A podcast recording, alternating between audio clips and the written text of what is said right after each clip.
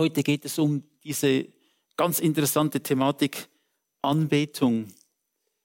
Und es ist etwas, das auch ganz wichtig und zentral ist in, in unserer Gemeinde. Wir wollen eine Gemeinde sein, die Gott anbetet, die Gott zuerst setzt. Wenn wir Prioritäten setzen, dann kommt Gott zuerst. Und dieses, diese Thematik Anbetung hat ganz weit folgende, weitreichende Konsequenzen für unser Leben. Wenn wir verstehen, was es bedeutet, anzubeten, was es überhaupt ist, dann realisieren wir, dass in allem, was wir tun, dass alles, was wir tun, eine Bedeutung hat.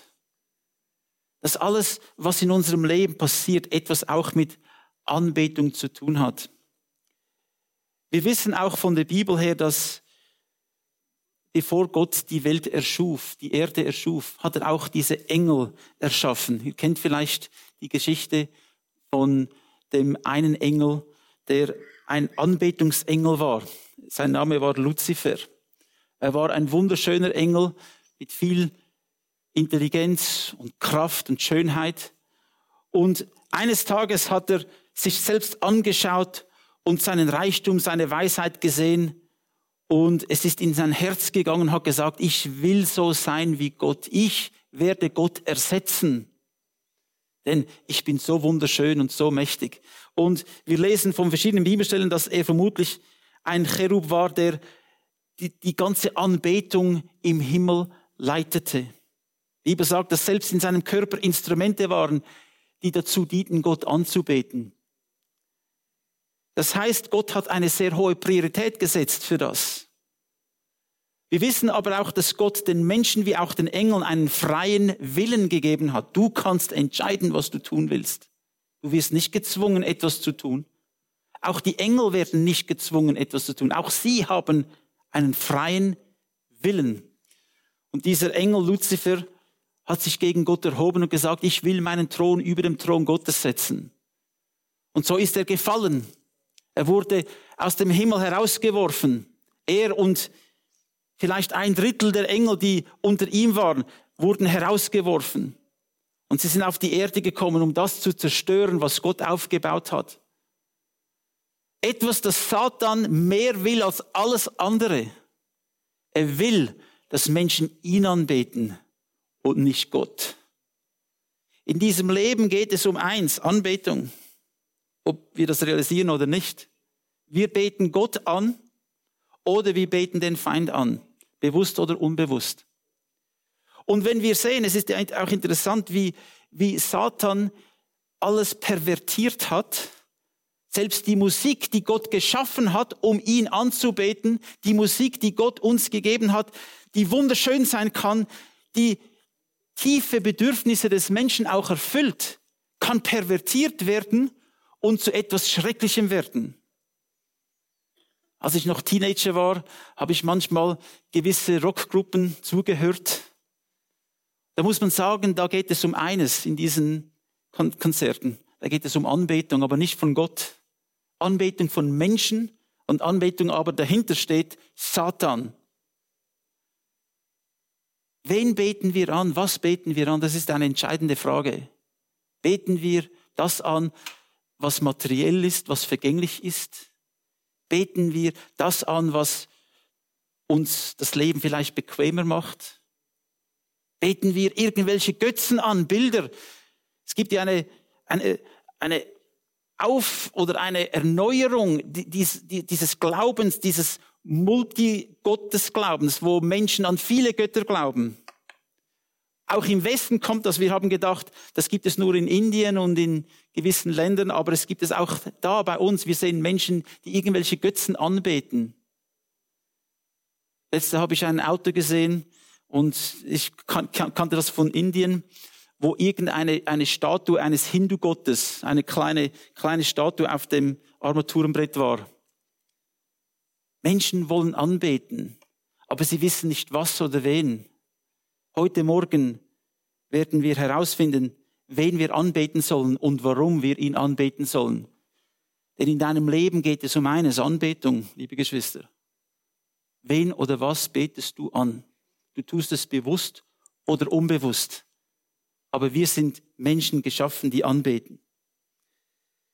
Jesus hat gesagt im Johannes 4, 32, aber es kommt die Zeit und ist schon jetzt, dass die wahrhaftigen Anbeter werden den Vater anbeten im Geist und in der Wahrheit.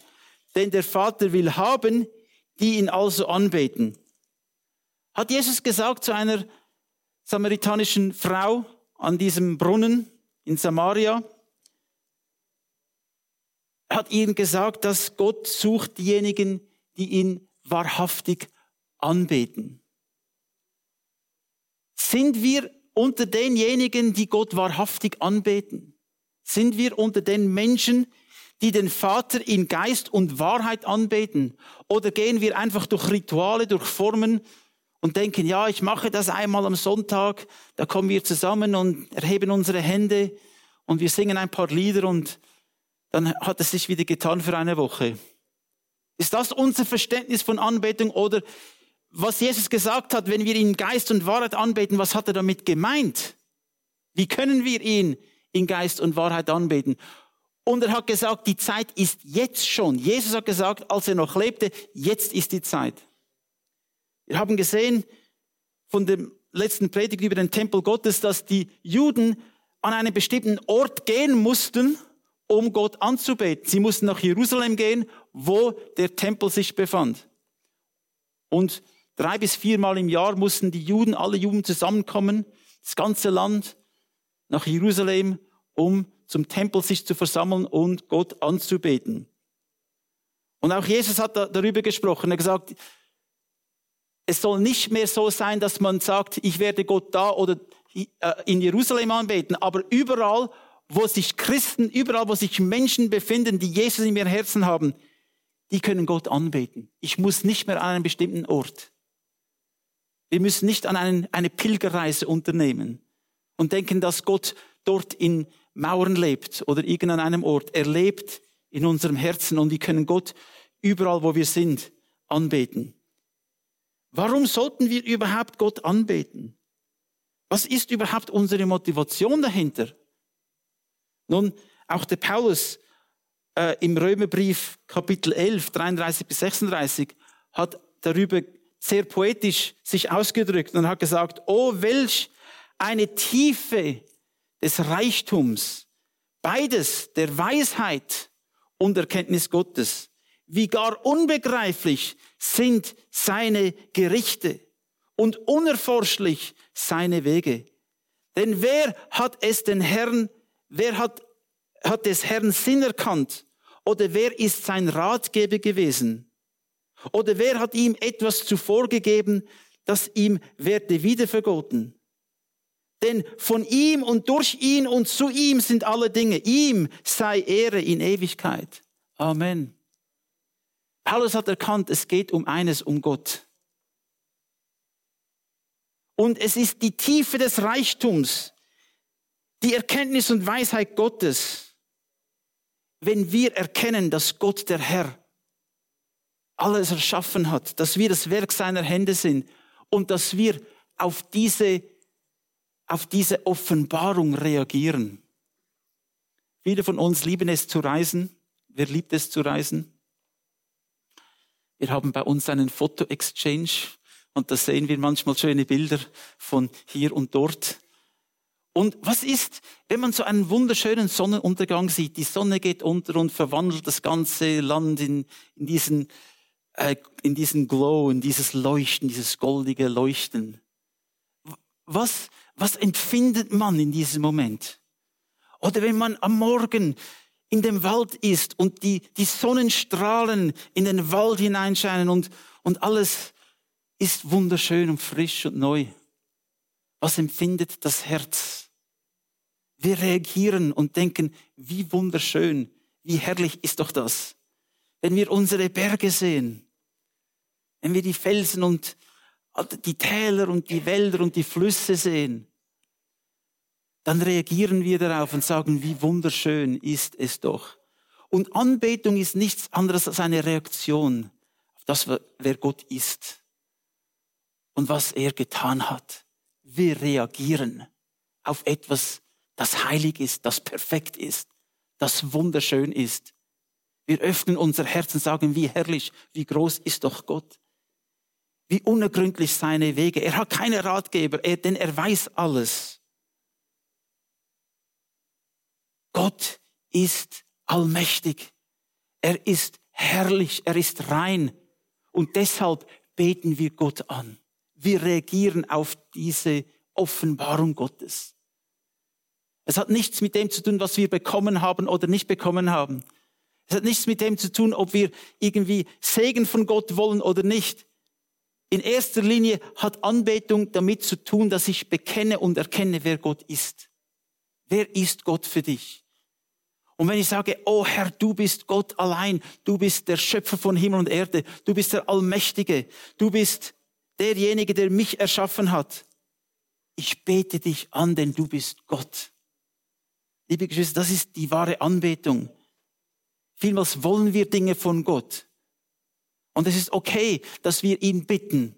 Es ist okay, dass wir zu ihm kommen in unseren Nöten und ihn darum bitten, uns zu helfen. Es ist okay, aber Anbetung, da geht es wirklich nur um Gott. Er ist im Zentrum von allem und ich will gar nichts von ihm. Ich reagiere auf, wer er ist. Halleluja.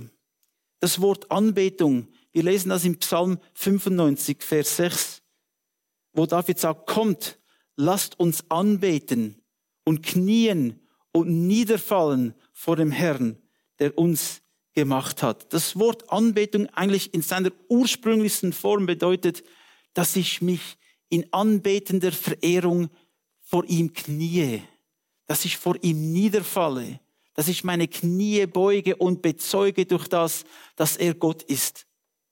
Er ist der Herr, ich beuge mich vor ihm. Das ist eigentlich, was David damit auch ausdrücken wollte. Und er hat es immer wieder getan, er hat es auch immer wieder demonstriert der König Israels, ist vor dem Herrn, hat getanzt, als die Bundeslade nach Jerusalem gebracht wurde. Da gab es viele Leute, die sich darüber freuten, denn die Bundeslade war symbolisch für die Gegenwart Gottes.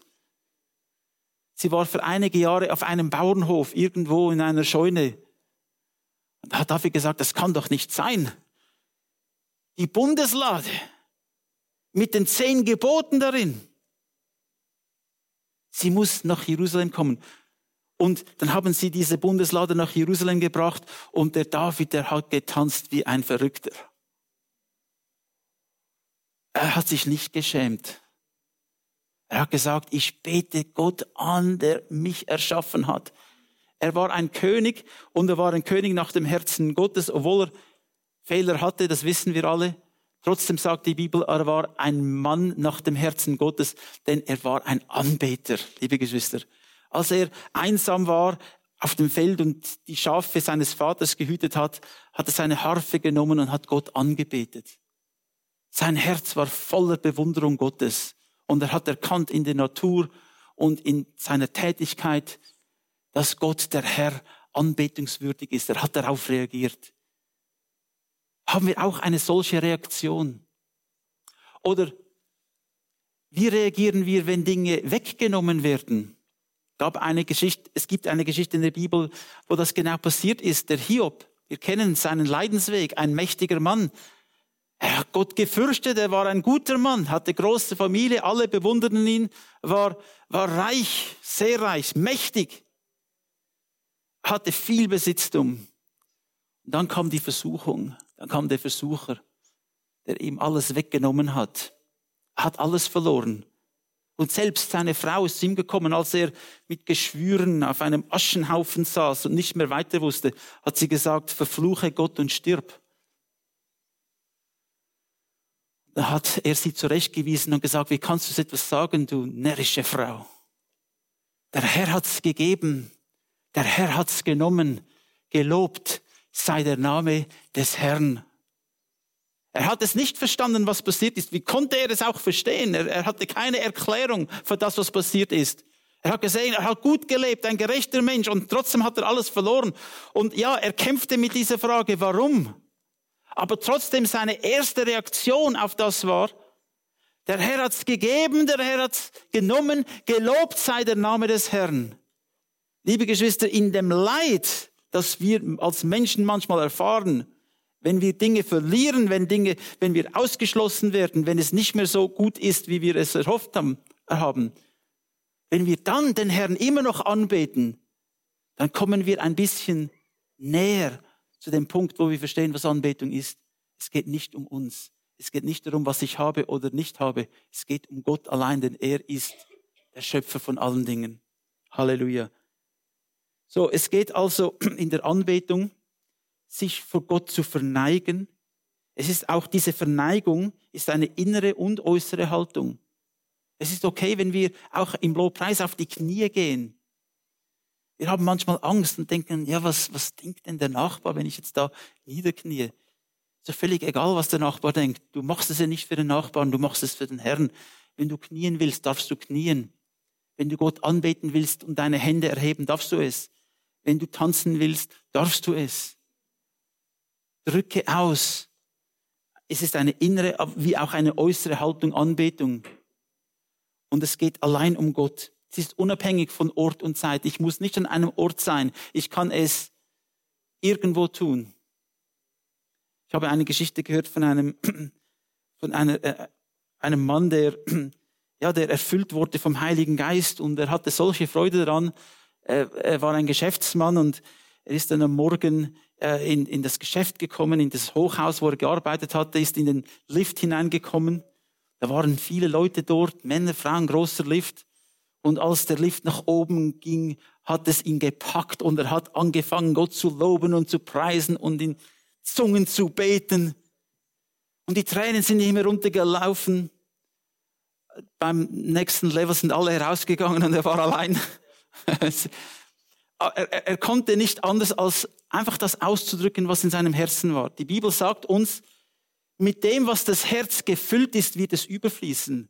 Mit was ist unser Herz gefüllt? Mit Kritik, mit Besserwisserei, mit Rechthaberei? Oder ist es erfüllt mit der Liebe Gottes, die erkennt, dass das, was ich bin, nur aufgrund von unserem Herrn Jesus Christus ist? Unser Herz sollte überfließen mit der Liebe.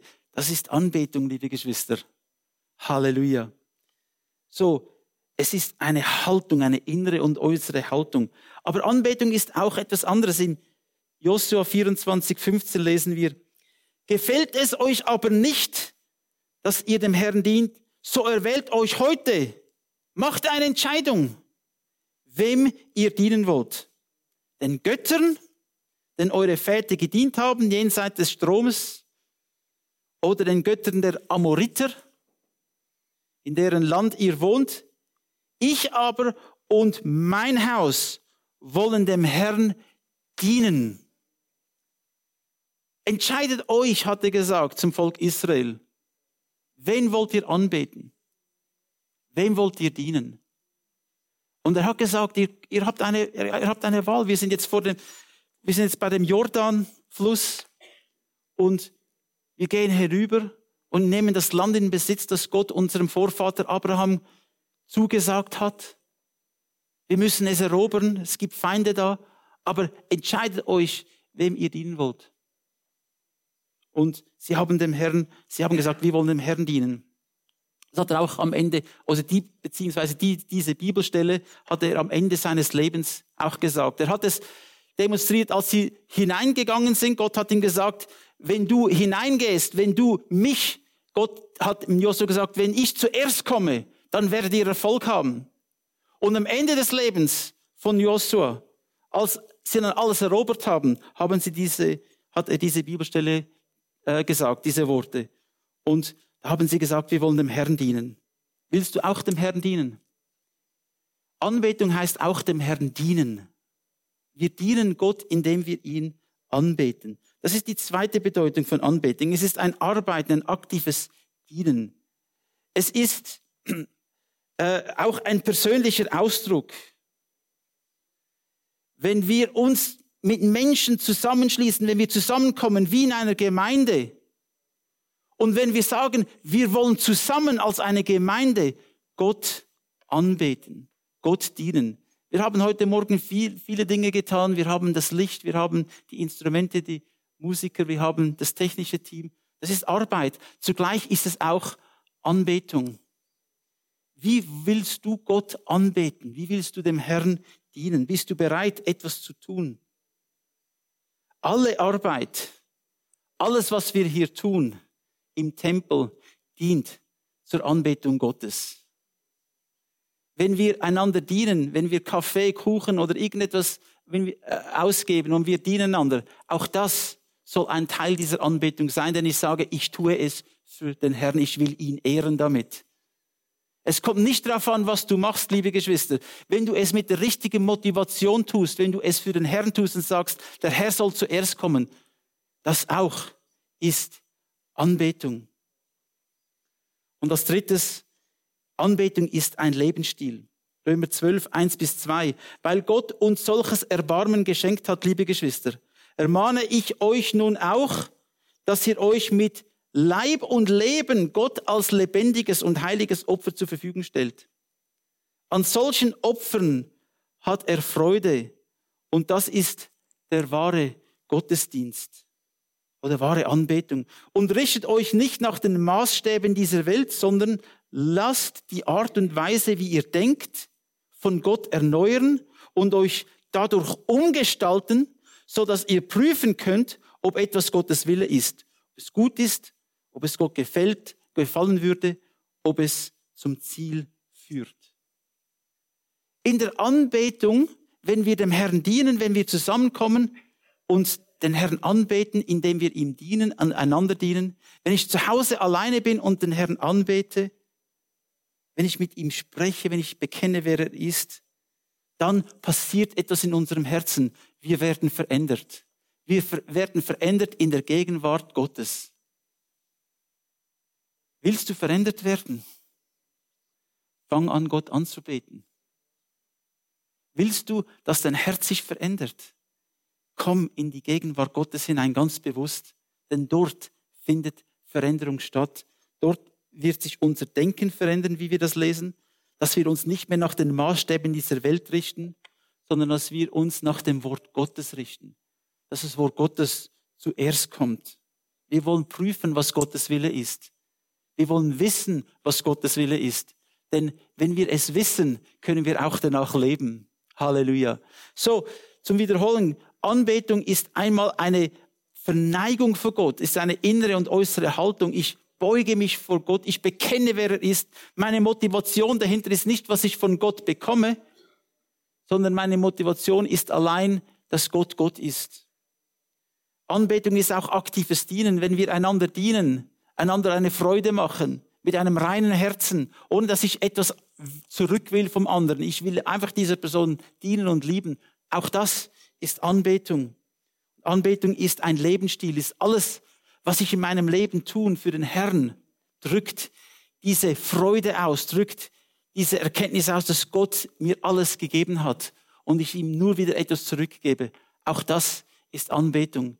Wenn wir von unserer Zeit und Finanzen in das Königreich Gottes investieren, auch das ist ein Teil dieser Anbetung. Wir beten Gott an. Und in dieser Anbetung, liebe Geschwister, werden wir erfüllt, verändert. Gott freut sich und wir haben große Freude in, diesem, in dieser Begegnung mit Gott, in der Anbetung. Amen. Amen. Preis den Herrn. Halleluja.